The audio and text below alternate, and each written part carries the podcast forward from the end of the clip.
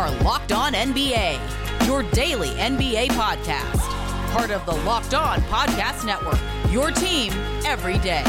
Tuesday edition of Locked On NBA. I'm Wes Goldberg, Warriors beat writer for the Bay Area News Group and host of Locked On Warriors, here with Dave Ramil, the host of Locked On Heat. It's your daily NBA podcast. We'll hit last night's game, including a close one between the Lakers and Blazers, and the biggest stories in the NBA. But we start today with Memphis at Brooklyn, but not because of the game necessarily, David, but because of a pair of injuries affecting both teams now. The Grizzlies won in overtime against a Nets team without Kevin Durant or Kyrie Irving, uh, who were both out for rest reasons after having played on Sunday. But they were also without uh, Spencer Dinwiddie, who suffered a partial tear in his right ACL. He's going to be out for an extended period of time this season. It, it depends on basically what his rehab is. Look, Memphis won the game in overtime, 116 to 111. Kyle Anderson at 28 points, seven rebounds. Had a nice night for them.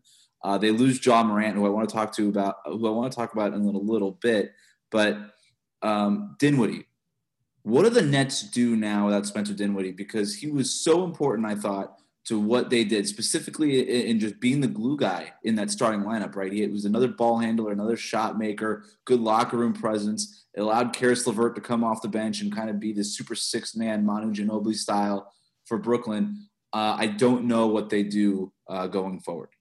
Well, they went with Taurean Prince in the starting lineup, and I, I think that's probably I'm not sure if he's going to continue playing games. I, I got to be honest with you. Timothy Luwawu-Cabarrot, he actually had a pretty solid game. 7 17 overall from the field, finished with 21 points, injected some energy, played some good defense. He was unfortunately responsible for the Morant injury. His was his foot that was underneath Morant's when he landed awkwardly and rolled his ankle. So I feel like he could be an option as well. I, I, mean, look, Steve Nash has some lineup options. He's got some players there he can incorporate. You could always start Caris LeVert for a little bit, although I think they probably prefer him coming off the bench.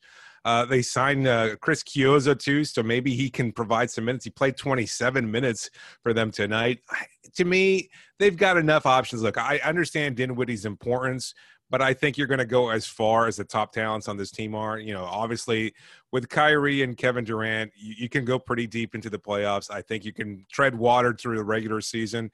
I understand that there's going to be injury concerns. It's going to be prevalent throughout the rest of the NBA as well. I think they're going to have to find ways to adjust it. And I like Nash's ability to kind of incorporate some of those other players into the starting lineup. It, it seemed like it was a little bit of a mission for Steve Nash to convince Caris LeVert to take this bench role it's going to be that much harder with with Dinwiddie out to convince LeVert to stay in that bench role. Possibly, he did start tonight, but again, that yeah. was a night where Durant and Kyrie Irving weren't playing, so uh, it's hard to really tell what he wanted to do. Maybe you do go with Luwawu-Cabarrot. Maybe, but but you know, I don't know how much playmaking he's really going to provide there. He went three of ten from three point range, so he's not providing the spacing as much. Even though he's a nice athlete and, he, and you know he got to where he wanted to go in 40 minutes tonight. But uh, Taurean Prince he's more of a like that to me is the contract that maybe you trade in some sort of deal. You you combine Prince with uh with, with a future first rounder or whatever draft pick would be necessary. If I were Brooklyn, I would be looking at George Hill from Oklahoma City. Mm. Just I don't you know he's a nice veteran presence, can space the floor, handle the ball a little bit. Obviously a good defender. Uh, maybe you can make a move like that because other than that, like Landry Shamet just I, I don't have it. He's he's not the guy you're looking for as far as having another ball handler in that in that starting lineup. Uh, Chris Chiozza is, but he's so undersized that you're giving up some things defensively that Spencer Dinwiddie, who at six foot five, wasn't giving up. Uh, I look at a guy like maybe Bruce Brown or or or Tyler Johnson, even our old friend Tyler Johnson, David at six four, he tries hard on defense, can bring you some ball handling, but he didn't even play. He was a DNP coach, a CD uh, tonight against Memphis. So I don't know what they do, um, but it, it I think I'm, it's. I'm out as LeVert uh, on LeVert as a starter, to be honest with you. Like I know he started today, played almost 40 minutes, and had a pretty solid game offensively. But to me, he just seems like he's just putting up shots kind of haphazardly. And I know that there's not much aside from his scoring ability. Look, he's, he's pretty decent as a passer. He did have 11 assists, but overall, I think if your concerns are defensive ones, I'm not sure LeVert's going to answer those anyway. I, I, look, there might not be a perfect option on this roster as currently constructed. Maybe you're right. A trade might be in the works, especially if you're looking at real title contention. But honestly, I think you keep Lavert coming off the bench and, and kind of just have to sell him on the idea. I mean, that's my this might be Nash's first real challenge as a head coach. Yeah, and just I, I guess you try a couple of different options in that Dinwiddie spot if you if if uh, if you keep bringing LeVert off the bench and maybe at, at some point you do make a trade. I just I do think that this affects their title chances. I had before the season, I was thinking the Nets coming out of the East and playing the Lakers in, in, in the NBA Finals. I, I don't want to go so far as to say that Dinwiddie being out for most of the season hurts those chances. By the way, we don't know how long he's going to be out. If he comes back for the playoffs, I have a lot fewer concerns, right? But if he misses the entire playoffs, um, depending on this rehab, then I when when the margins are so close with, between teams like the Nets and Milwaukee and, and Miami and some of these uh, maybe Philadelphia, I Boston, I, I, that could be a deciding factor. Let's go to the other injury though that happened during the game. Ja Morant sprains his ankle going up to block a uh, Luwawu-Cabarrot shot in the second quarter. He's wheeled off in a wheelchair, and that if you're a Grizzlies fan, man, that's got to be so scary. The X-rays, fortunately, tonight came back with showing there there was no fracture. That's according to ESPN. The MRI uh, could come as soon as Tuesday, David. But either way, I, I don't know how bad that this ankle sprain, I guess, is what we're calling it, since it's not a fracture. I don't know. I'm not a doctor, but um, if he's out for an extended period in a 72 game season, that could be all it takes for a team like Memphis to miss out on the playoffs. Oh, absolutely. I mean, they have to be looking at that. But I think from a Grizzlies fans perspective, you're probably looking at bigger picture. Like, yes, you want to make the playoffs. You missed out on that opportunity last season. You built up a lot of momentum. You add some nice players this offseason through the draft, and you're thinking maybe you can continue to build with Morant as your centerpiece. But moving forward, like honestly, if you have to lose out on this season uh, just to get him back 100%, I think that's the ultimate goal. So I don't, I would like to see the Grizzlies front office make some kind of adjustment and understand that maybe it's more important to get Morant back. And again, we're assuming all of this on the night when the actual injury happened. We have no idea how long he'll be out. Maybe it won't be, matter. Maybe the rest of the team rallies around him during their absence.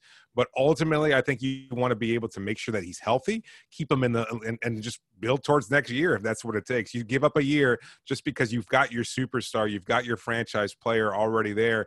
You don't want to sacrifice his long term health or his uh, long term health for just making the playoffs and being an early round exit. Like the reality is that this Grizzlies team is not a title contender by any stretch of the imagination. While they might be good enough to make the playoffs, you don't want to risk your, your franchise player in order to just make the playoffs. And it's not it's not that great a goal. Let me let me be honest with you. So I, I think that's the the perspective and, and, we'll see what the rest of the Grizzlies team could do. Look, I mean, they've got some other options here. Maybe somebody else steps up temporarily. I, I mean, I think it's going to be a much more prolonged absence that a lot of people are hoping for. Unfortunately, I, I think the reality is that it's a pretty severe strain, and, and it, at least that, judging from his reaction, again, not being a doctor myself, it, it looked like he was in quite a bit of pain. And while the X-rays were negative, we'll see how long it takes him to fully recover. But that's you know, again, you want to keep him there make sure he gets healthy during due the compressed nature of the season you don't want to rush him back and while you're right that he's probably going to miss a lot of time because of the compressed nature of this uh, season I, I, don't think it's worth the risk for for further you know adding to an injury issue here yeah. that could you know build on for the rest of his career. No you're you're right and i think memphis will take the safe route here. It just it makes the most sense to the points that you were talking about. Um, as for some other scores from around the league uh, Utah gets a close win over the Oklahoma City Thunder, 110 to 109. Donovan Mitchell's runner with seven seconds left gives them the lead. The Thunder went to Shai Gilgeous-Alexander uh, for their potential game winner after Donovan Mitchell made that runner. His layup is a little too strong. Uh, it doesn't go in, but he ended up uh, having uh, 23 points and seven assists on the night. Donovan Mitchell scores 20. Mike Conley for the Jazz has 20. Bojan Bogdanovic gets 23. Uh, Lu Dort, look yes. at Lu Dort, 26 yes. points on five of seven from three point range. What do you make of this? I, look, I know that the Jazz won it, and our boss would love to talk about the Jazz. Go over to Locked On Jazz if you want to hear David Locke talk about them. uh, to me, the story was still the Thunder here, uh, coming this close, one point to a Utah Jazz team that I think is going to be really good and be one of the top five or six teams in the West. Yeah, like I, on the flip side of that, I was thinking, to the do we have something to worry about when it comes to the Jazz? Maybe they're not as good as we thought they might be, but I, it's possible the Thunder are actually much better than we thought they might be. Like uh, the the goal of the season seemed like to tank as much as possible, give away as many players, take on these bad contracts like Hill uh, and Al Horford, etc. But it, they're kind of pretty good. Like I, I mean, I know they've only played two games so far, but they won their first game. They, they didn't have their season opener against the Rockets because of the, the whole COVID issue. And and and I think with Dort, I mean, he seems like a pretty pretty solid rotational player. I know he's going to be somewhat inconsistent even at this point in his career, but I mean, Shai Gilgeous-Alexander looks like a legitimate first time All Star in the making. He's got real chops. He's got the talent. He's aggressive. There was a point there where he was kind of going back and forth with Mitchell. I love to see it, and I think he's got some real potential there. The shooting's still a little wonky, one of seven of the night, but overall, I, I like his his approach to the game. Uh, you know that he's young, he's talented. Uh, Chris Paul certainly, you know, thought very highly of his talent level. I think the Thunder are actually going to be pretty good this year. They love Shai Gilgeous-Alexander for good reason. Uh, maybe he does make an All Star push. I, I don't know how many games the Thunder have to win doesn't really matter. I guess, how many games they have to win because they have 80% of the draft picks over the next three or four years. But, um, you know, this is this is their group, and, and it seems like they're building around him. Other players like George Hill, I mentioned before, could be a trade candidate. Al Horford is playing pretty well for them. They can keep moving those guys for other first round picks, uh, and they will continue to build around Shai. And and it makes sense with the way that he's played, not only early this season, but the way he, he showed out last season too. Uh, the other game we want to get to Detroit at Atlanta. Uh, no Blake Griffin, no Derrick Rose for the Pistons. Atlanta gets 29 points from Trae Young. They get 17 points from Bogdan Bogdanovic uh, and win 128 to 120 in a home opener in front of less than 100 people in the stands. It was limited to friends and family of the team, uh, but Atlanta, one of the few teams that are allowing people in their arenas for these games. Um, we'll spend some time on Denver's win over Houston and the Lakers and the Blazers game. But first, David, tell the listeners about betonline.ag.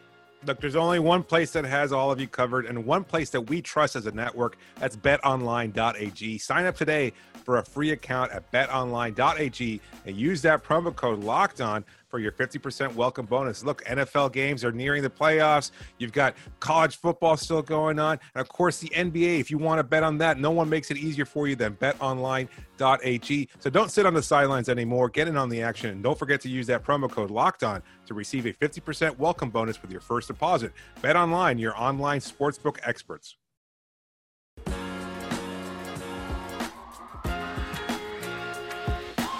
Betting on the NBA doesn't have to be a guessing game. If you listen to the new Locked On Bets podcast hosted by your boy Q and handicapping expert Lee Sterling, get daily picks and quick hitting advice to make the smartest possible wagers. Subscribe to Locked On Bets podcast brought to you by betonline.ag, wherever you get your podcasts. Let's talk about this Portland win over the Lakers. The Blazers beat the Lakers 115 to 107, thanks in large part to their bench, outscoring that of the Lakers 45 to 23, thanks to Gary Trent Jr., who went off and fuego for him 28 points, 10 of 14 shooting, seven made three pointers out of the 11 that he took. Absolutely on fire. I thought Portland actually got away with something at the end, taking him out midway through uh, the fourth quarter to get back, as Terry Stotts wanted to do, to his normal rotation. Derrick Jones Jr. comes back in, Robert Co- uh, Damian Lillard, Robert Covington, every like that starting lineup is back in for the most part. And the Lakers then straight away go on an 8-0 run, take the lead from Portland, but Portland is able to battle back uh, due to a big mistake that I thought the Lakers made. I want to get to that in a minute, but let's first have a little bit of romance when it comes to Gary Trent Jr.'s big night and the rest of these Portland Trailblazers who uh, didn't look great going into this game, but it seems like they've got some energy and bounced back against the Lakers. Yeah, what to make of Gary Trent? Like, I mean, obviously he's a really good shooter. I mean, he provides some great energy. It seemed like I know the point the broadcast team was making was that he was trying to make a point to Terry Stotts to earn some more playing time, but I just I can't see how he's going to fit into that starting lineup, right? Unless you bench McCollum, that's not going to happen. Uh, and Derrick Jones Jr fits better there as far as a defensive player and on the wing. I mean, they've already got Robert Covington on there. I mean, I, I just don't I think know. You could I, I, I thought. Look, I thought Covington had a clunker of a night. Two of nine overall. Missed sure. all six of his three point attempts. And when you're starting line between Covington and Derrick Jones Jr., they they went 0 for 11 from three point range. There's just not enough shooting to me in that starting lineup. I don't know if Gary Trent Jr. is going to be your full time starter there, but he competes defensively, even though he's giving up some size there. Uh, he's a hard. He gets up into dude's chest. He's a hard nosed defender in that way, and the dude makes shots. Um, Stotts has really uh, decided to stagger Damian Lillard and CJ McCollum for most of this uh, these first few games, and I think that's the right move. And Gary Trent is the beneficiary of that, playing alongside one of those two a lot of these minutes. But uh, when he's playing like that, I, I see no reason to keep. Uh, look, Covington was okay defensively. Derrick Jones Jr. was okay defensively. But the way that Gary Trent Jr. was playing offensively, he was ma- he was more than making up. I mean, he led the the Blazers in plus minus tonight at a plus 15 when Robert Covington was a minus five. Derrick Jones Jr. was neutral. Uh, I, I I didn't I, I, thought Portland really got away with uh, and Terry Stotts in particular got away with a, a, a bad coaching move. I would have just let left the hot hand in there.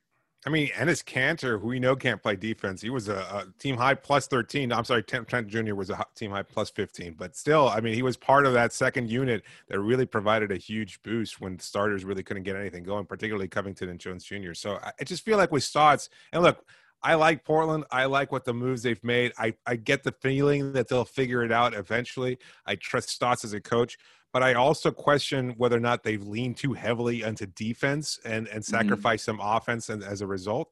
So and I guess that's the result after they struggled so much defensively for most of last season. But I, you have to figure out some kind of a balance, or else you're just going to wind up getting exposed in the postseason. That's the ultimate goal. I mean, the Blazers right. are still my pick to advance past the Western Conference Final. They're going to represent the, the, the, West in the finals. That's my Ooh, pick. Okay. Yeah, a, a, hot take there. But uh, I, I, like this balance. I love the roster. Uh, I just I'm not sure exactly where Trent fits in moving forward, though. Yeah, it, it feels to me like they may have to choose between Robert Covington or Derrick Jones Jr. in that starting lineup. And my sense is that they would have to go with Covington yes. and bring Jones off off the bench there, and maybe that's what they end up doing. Then you're gonna uh, need more from Rodney Hood though, because offensively yeah. he's just not providing it either. So then, if you're gonna sacrifice that defense and from from, from Jones and insert the the offense that Trent provides, then what are you getting off the bench? And that might be where they get. I mean, look, they're they're probably one big move away. Like if they can acquire a six man type, I'm not sure who that would be, but if they can get a burst of energy off the bench, uh, similarly to what Trent is currently providing, I, I like their chances even better.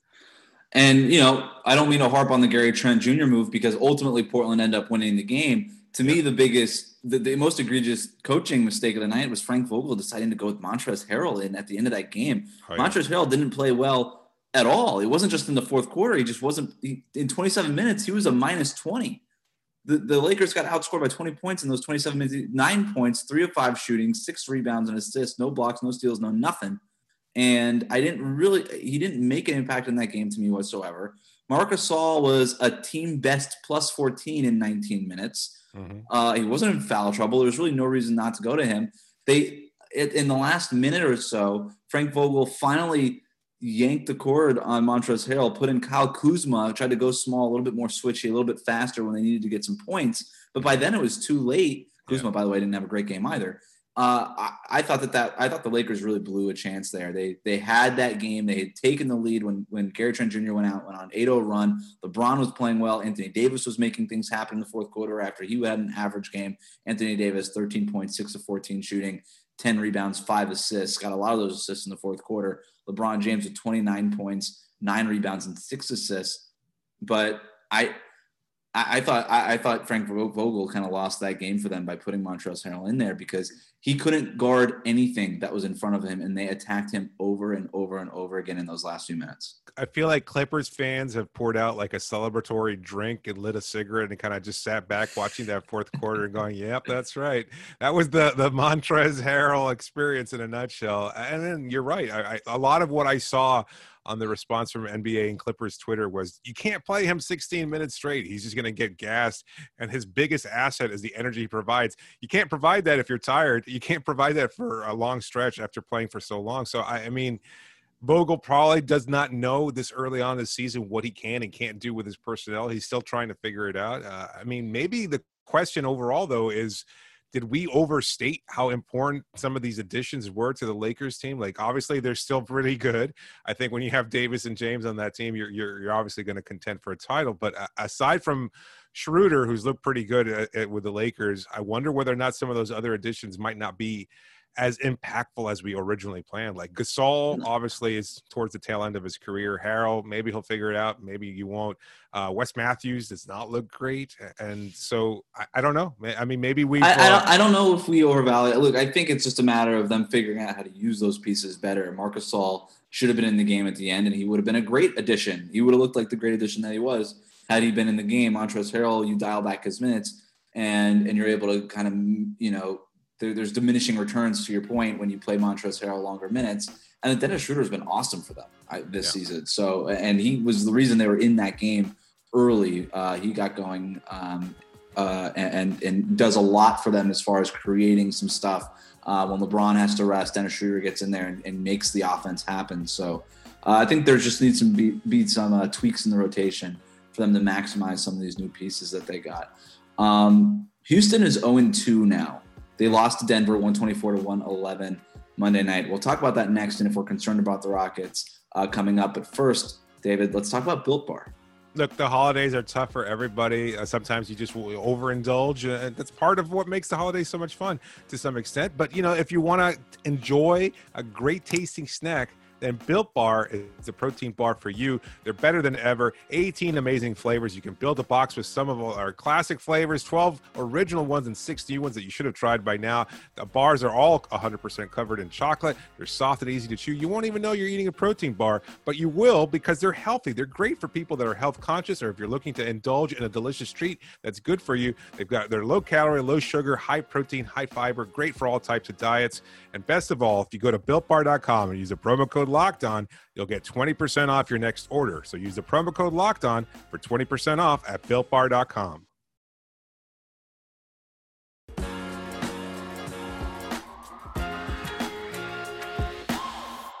We'll look ahead to the Bucks and the Heat showdown tonight, nationally televised TNT game. But first, David, the Denver Nuggets got their first win of the season in a 124 to 111 win over the Houston Rockets. The Rockets are now 0 2 and they're 0 2 without some of their key contributors John Wall, Demarcus Cousins, Eric Gordon, uh, Ben McLemore, uh, several other players, all out because of some uh, of the COVID 19 protocols.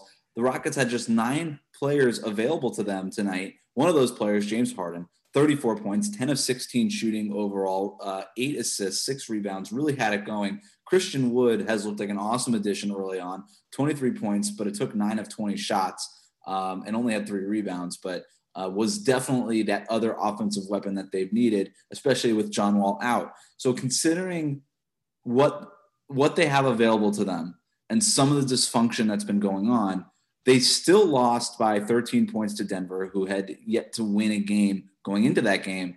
But are you concerned about the Rockets being 0 2? No, no, I'm not. I, I, wanted to make a joke about whether or not they should blow it up, and I we've all heard the Harden rumors right now. It makes a lot of sense for them to start uh, finalizing a deal if they're actually going to get it done. But the reality is that without those key players here, we have yet to see what this team is capable of. We have yet to see the full potential of this group. So while recency bias makes us, you know, prone to kind of pull the trigger as quickly as possible, once they incorporate those talents, and we assume that Wall is going to be close to his all-star form. Eric Gordon, obviously a pretty key contributor for the Rockets in the past, and Cousins look good in the preseason as long as he's back on the floor and able to chip in to kind of play alongside Wood. I like their chances. So with that infusion of talent, Houston's probably going to figure it out. They're going to find a way to win games. Uh, I, I, think it's too quick to to ring the death knell already for this team. You know, it's just easy to kind of feel that way given all the issues, all the off the court stuff, and and whether or not Harden gets traded, whether or not his teammates hate him, whether or not he wants to be there at all, whether or not he's fat and out of shape. All these things happening off the court. It's easy to kind of just buy those narratives and say, you know, maybe Houston's time is done but they still look pretty good. And you still got a top five player there. And I think you can still be able to push for a deep playoff run if you can figure it out. Now, that's a lot of pressure for a first year coach and Stephen Silas. you know, some of the other players have, have absolutely said that they they love playing for him. That they, he's he's got it. He understands the game. He knows how to get the most out of them. But it's still early in the season. Too early to see exactly what kind of a coach Silas is, but too early also to, to you know put the, to bury the Rockets already. I mean, like they shot 41% from three point range, classic Houston sure. Rockets style, but the offense is less isolation heavy. There's a lot more ball movement, a lot more side to side stuff through a few, a couple games here in the preseason. We're starting to notice what Silas has been putting in here. And they're without some of their best players. And in, in doing so, they are forced to play David Nwaba starting minutes 32 uh, minutes, uh, which would probably be McLemore. Danuel House uh, playing 30 Daniel, minutes. Yeah, uh, three points. Got, unbelievable. You got a rookie, Jae'Sean Tate, uh, playing 25 minutes. You've got Bruno Caboclo playing 20 minutes. If you start, back, you know, Sterling Brown, nice player, but 31 minutes is a little much. Um, if you back out some of those minutes and and redistribute them to guys like Eric Gordon and McLemore and, and John Wall and DeMarcus Cousins, then all of a sudden, I think you start to make up for, for some things there. As far as Denver, is concerned, Nikola Jokic, uh, his second triple double in three games is looking like the MVP candidate that we all expected him him to look like this season. His 18 assists, by the way, that's a career high. Yeah. Um, I wouldn't have get. I thought he had already hit that by this point. Uh, that was a little surprising to me, which just is, is, a testament to how much we think of Nikola Jokic already. Right. Um, ironically enough, the Nuggets could have been a possible landing spot for James Harden. There's been reports that they have been interested in, James, in a James Harden trade. But um, if Jokic is playing like this, Jamal Murray, 21 points on 7 and 14 shooting, 4 to 6 from three point range, um, and a pair of assists. Um, they never made that much sense to me as a Harden destination. Look, it's early in the season, anything can happen, but um, I thought it was a, a pretty good night overall from the Nuggets. What's the nightclub scene like in Denver? I don't know. Not up to Harden standards, I don't think. Um, Giannis and the Bucks get a chance to play the Heat tonight on TNT, a rematch of last year's Eastern Conference semifinals when the Heat eliminated the Bucks. They sent Giannis home from the bubble. David, what are you expecting from the Bucks in the first of a pair of back-to-back games against Miami? You know, it, it's going to be a strange set for Miami because they're going to be without Jimmy Butler. Uh, he uh, he hurt his his ankle uh, in the last game. He, he set out the second half of that, that second game that they won against the New Orleans Pelicans on Christmas. They've been off since then, so I don't expect him back for either game. So you're going to have to find a way for somebody to step up and contribute. Nobody's going to be able to provide the balanced game that he is. So you're either going with Kendrick Nunn as a potential starter or Avery Bradley. You could potentially go with Goran Dragic as a starter, although he's been, you know, thriving coming off the bench. For Milwaukee, I don't know if they're necessarily looking for to exact revenge. I, I don't know that that's still carried over, the, uh, even though it's been a short off season for them. I, I wonder whether or not they're going to try to, uh, you know, show up Miami to some degree. I think there's also a battle in the front court waiting to see. Obviously, Brook Lopez, a very good player. With Miami, they tend to go a little short in the small uh, as far as their center position is concerned. They could go with Bam, and then he's going to be guarding Giannis Antetokounmpo. So we don't know what Spoelstra's rotations are going to be like. It's going to be very interesting to see what he trots out there, and I'm more curious to see how the first of this is the first of its kind, right? This in the league right now, as far as the the home and home set for for against the, mm-hmm. this kind of playoff type series. I don't think any other team has played him yet. So I'm curious to see whether or not he makes changes in between games one and two, like whether or not he starts a different lineup for on Wednesday or not. You know, given Spoelstra, that's probably not what he's going to do, but he's also been very clear uh, he, he, sat out Bradley in the first game of the season, and then I asked him about it after the second game when Bradley played like 30 minutes. He said, "Look, you know, it's a long season, and even though Bradley's conditioning level is pretty good, we want to make sure we get guys healthy and, and keep them for the long haul because it's going to be a very weird season. Miami's relying on their depth to push them through you know this weird season. So I wonder whether or not he's going to make changes to that mm-hmm. lineup. It's going to be an interesting. To me, the more interesting coach is if Mike Budenholzer makes changes from game to game. if, if Miami wins game one can Mike Budenholzer get fired after game two of this mini series, the fourth game of the season? Are you Bucks? worried about the Bucks? I know they don't look. I'm quite kidding, by the way. I, no, I, I know, like but people, I mean, no, I know you. I know you know, but I think people are gonna come after me for that. But um, they got blown out by the Knicks, right? I mean, their depth is just bad, and I know uh, people try to write it off as rearranging deck chairs and et cetera, maybe trying to get more playmaking, whatever. You downgraded player to player to player to player. Uh, their depth is worse than it was last year. And I don't know that Jrue Holiday's addition is enough to make up for that. Now, had it been Jrue Holiday and Bogdan Bogdanovic, maybe Yeah. you are able to make up for that lack of depth. But the, uh, the depth is just not what it was. That said, Miami's depth is still strong and it's much stronger than Milwaukee's. What does it look like when they don't have Jae Crowder draining threes from the corner like they did against Milwaukee? Um, Jae Crowder is a, is a heftier, bigger uh, guy to help form that wall more Yeah. so than Mo Harkless. And uh, and so it'll be an interesting test case for Miami to see. Okay, this is what we did to flummox Giannis in the semifinals last year. I don't believe that Giannis has had an opportunity to add anything new to his game as far as a three point shot or a mid range shot. He could take them all he wants. They don't look good, and I'm not a believer in it. And uh, but Miami lost some personnel that were a key part of that game plan. Derrick Jones Jr. also. Yeah. Um, I don't think it- they can build the wall against Giannis the way they did in the playoffs. no, and, and so what do they do, right? And maybe maybe they don't do anything. Maybe they say, you know what, it's the first week of the season, whatever. Uh, let's not bother with this craziness. Let's just go out there, play these two games, and move on with our lives. Um, but you got to have a sense that Miami, the way that they compete and everything like that, and if Jimmy Butler and all, as far as we know, Jimmy Butler will play in that game, right? Uh, no, he's listed as doubtful for Tuesday's Oh. game, so I'm expecting them to sit out both games. Oh, well, in that case, what are we even talking about? Um, all right. Remember to subscribe to new episodes of Locked On NBA wherever you listen to podcasts. Please rate, review, say nice things about the show. Thanks for listening. Stay safe and stay tuned to Locked On NBA tomorrow morning.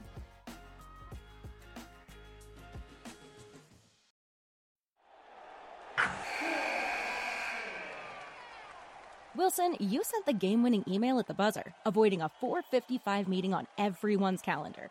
How did you do it? I got a huge assist from Grammarly, an AI writing partner that helped me make my point. 96% of Grammarly users say that it helps them craft more impactful writing. Would you agree? Grammarly helped adjust my tone to navigate tough work conversations. And it works everywhere I write, so I can quickly communicate effectively. Your teammate used Grammarly to summarize an important document, making a three pointer. How did he do it? It only took one click. When everyone uses Grammarly, everything just makes sense. You made an incredible slam dunk to end the game. The meeting was canceled, and your team will go home champions. Go to grammarly.com slash podcast to download it for free. That's grammarly.com slash podcast. Easier said, done.